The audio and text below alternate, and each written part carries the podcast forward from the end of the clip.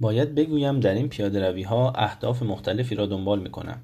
رایشترین فعالیت ها معمولا تلاش برای پیشرفت در یک مسئله کاری مثل اثبات ریاضی برای کار من به عنوان متخصص علم کامپیوتر یا طرح کلی برای نوشتن کتاب و خوداندیشی درباره برخی جنبه های خاص زندگی است که فکر می کنم به توجه بیشتر نیاز دارند.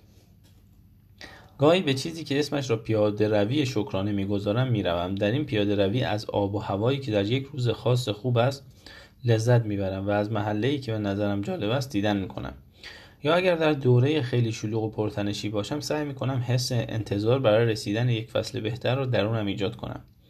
گاهی با هدف رسیدن به یکی از این اهداف شروع می‌کنم به قدم زدن و خیلی زود کشف می‌کنم که ذهنم خود به خود متوجه مسائل دیگری می‌شود که به نظرش واقعا به توجه نیاز دارند. در چنین مواردی سعی می‌کنم به تمایلات شناختی خود توجه کنم و به خود یادآوری کنم که دریافت چنین سیگنال هایی در میان هم همه بیرون از این خلوت چقدر مشکل است. خلاصه اینکه من بدون پیاده روی احساس می‌کنم گم شدم چون این یکی از بهترین منابع خلوت من است. جزئیات این تمرین, تمرین ساده است. به طور منظم تنهایی به پیاده روی طولانی ترجیحاً در جای خوشمنظره بروید. در صورت امکان در صورت امکان گوشی همراهتان را با خودتان نبرید. اگر در حال استفاده از هدفون باشید با یک چشمتان زنجیره پیام های متنی را چک می کند یا خدایی نکرده سعی دارید پیاده رویتان را به صورت زنده در اینستاگرام پخش کنید و راجع به آن حرف بزنید بهتر است بیخیال پیاده روی شوید. اگر برای هماهنگی و رفت آمد به گوشی نیاز دارید آن را در ته کوله پشتیتان بگذارید جایی که بتوانید در شرایط اضطراری از آن استفاده کنید. اما نتوانید با ظهور کوچکترین نشانه ملال آن را بیرون بیاورید. اگر همراه نداشتن گوشی باعث نگرانیتان می شود به مطلبی که در تمرین قبلی در مورد این موضوع داشتیم مراجعه کنید.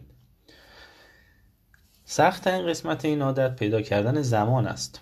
بر اساس تجربه هم باید بگویم احتمالا لازم است بیشتر تلاش کنید تا ساعت لازم را در زمان بندیتان خالی کنید. چون بعید است به طور طبیعی پیش بیاید پیش بیاید. به این معنی که مثلا برای پیاده روی در روزهای کاری از خیلی پیشتر هماهنگ کنید. چون پیاده روی راه خوبی برای شروع یا تمام کردن روز است. یا با خانوادهتان مذاکره کنید و از های آخر هفته ها زمانی را برای به دل جاده زدن انتخاب کنید. سعی کنید در تعریفتان از آب و هوای خوب سختگیر نباشید. می توانید حتی در روزهای سرد پیاده روی کنید. وقتی برف می آید یا حتی موقع بارش باران. در دوران رفت آمدن به آیتی به آیتی منظورش MIT فکر کنم. در دوران رفت آمدن به MIT ارزش شلوارهای بارانی را فهمیدم. حتی یک بار در حالی سگم را در حالی سگم را به پیاده روی کوتاهی بردم که طوفانی داشت درست از کنار واشنگتن دی سی شدت می‌گرفت. حالا که به گذشتم فکر می‌کنم می‌بینم شاید تصمیم هوشمندانه ای نبوده. این کارها سختند اما پاداش های بزرگ پاداش, پاداش هاشان بزرگ است. من وقتی به طور منظم پیاده روی می‌کنم خیلی شادتر و پربازدهترم. خیلی ها هم امروزه و هم در طول تاریخ از مزایای مشابهی برخوردار شدن که نتیجه تزریق قابل توجه خلوت در زندگی پرهیاهوست. سرور جایی نوشته گمان نمی... گمانم نمی‌توانم سلامت و روحیم را حفظ کنم. مگر اینکه حداقل چهار ساعت در روز که معمولا بیش از آن هم می شود صرف گردش در جنگل و راه رفتن در تپه ها و دشت ها کنم و از تمام مشغله های دنیا آزاد باشم. خیلی هامان هیچ وقت به گرد تعهد جاه طلبانه سرو برای تحرک داشتن نمی‌رسیم. اما اگر از بینش او الهام بگیریم سعی کنیم تا جای ممکن وقتی را صرف اجرا و پرداختن به هنر شریف پیاده روی کنیم ما هم در حفظ سلامتی و روحیهمان موفق خواهیم بود. تمرین به خودتان نامه بنویسید. دوازده دفتر یادداشت مشکی رنگ مارک مولیسکن را توی طبقه بالای یکی از کتابخانه های اتاق کارم روی هم چیدم. دفتر یادداشت سیزدهم حالا توی کیفم است با توجه به اینکه اولین دفتر یادداشت مولسکینم را تابستان 2004 خریدم و دارم این نوشته ها را در اوایل پاییز 2017 می نویسم می شود نتیجه گرفت که تقریبا سال یک دفتر نیاز داشتم. استفاده من از این دفترها یادداشتها در طول زمان تغییر کرده است. اولین یادداشتم در اولین مولسکن عمرم در هفتم آگوست 2004 نوشته شد. آن دفتر یادداشت را کمی بعد از اینکه به کمبریج آمدم تا زندگی جدیدم به عنوان دانشجوی کارشناسی ارشد را شروع کنم از کتاب فروشی MIT کوب خریدم بنابراین عنوان اولین چیزی که توی آن نوشتم متناسب با همین اتفاق MIT بود و متن، متنش هم شامل ایده های مربوط به پروژه های تحقیقاتی هم. نوشته های اولیه در این دفتر یادداشت معمولا بر موضوعات حرفه‌ای تمرکز دارند. علاوه بر مشکلات دانشجوهای کارشناسی ارشد چند یادداشت درباره بازاریابی اولین کتابم چگونه در کالج برنده شویم نوشتم که اوایل سال 2005 منتشر شد. این نوشته ها بیشتر بابت اشارات فرهنگی قدیمیشان است که حالا تنظامیز و جالب توجه هستند. داخل پرانتز یکی از آنها خیلی جدی می‌گوید از کمپین هاواردین یاد بگیر به مردم قدرت بده. در حالی که یکی دیگه از یادداشت‌ها که قسم می‌خورم ساختگی هم نیست هم به آگبوت و هم به برنامه تلویزیون واقع آزبورن که اوایل دهه 2000 معروف شده بود اشاره می‌کنه. پرانتز بسته. با این حال در اوایل سال 2007 محتوای دفترچه یادداشت‌های من از تمرکز روی پروژه های حرفه‌ای خارج شد.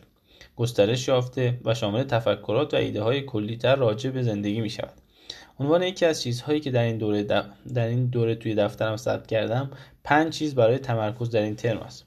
در حالی که نوشته دیگر روی جزئیات فکرهایم درباره بازدهی صفحه سفید تمرکز دارد. سیستم ساماندهی که در یک زمان به صورت آزمایشی پیاده کرده بودم. پاییز 2008 با ثبت نوشته با عنوان بهتر و با موضوع دیدگاه های کلی برای زندگی حرفه‌ای و شخصی نوشته ها به شکل قابل توجهی به سمت خودآزمایی عمیقتر پیش می رود.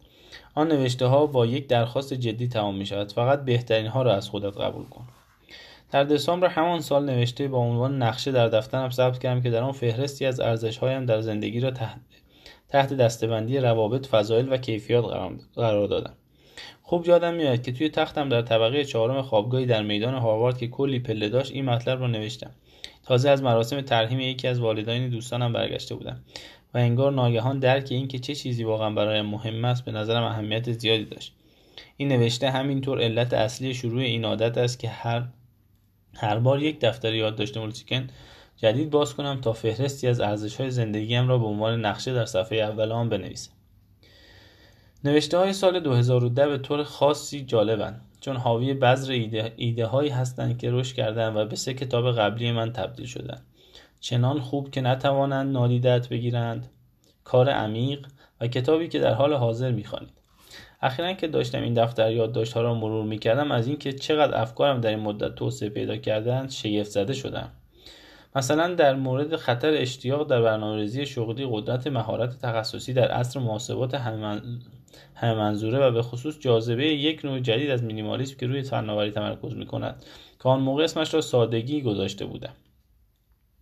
اولین فرزندم در اواخر سال 2012 به دنیا آمد. جای تعجب ندارد که دفتر یاد داشتم در سال 2013 با تفکرات و برنامه ریزی های فوری برای فهمیدن اینکه چطور باید پدر خوبی باشم پر شده است. جدیدترین دفتر یاد داشتم کمی روی تلاش برای شفاف کردن سالهای آتی متمرکز شده. چون حالا دیگر یک استاد ممتاز و نویسنده هم شاید به اندازه پر کردن یک دو دفتر یادداشت تا شفاف شدن این موضوع فاصله باشد. اما اگر تاریخ شخصی هم را معیار معتمدی بدانم بالاخره به آن می‌رسم.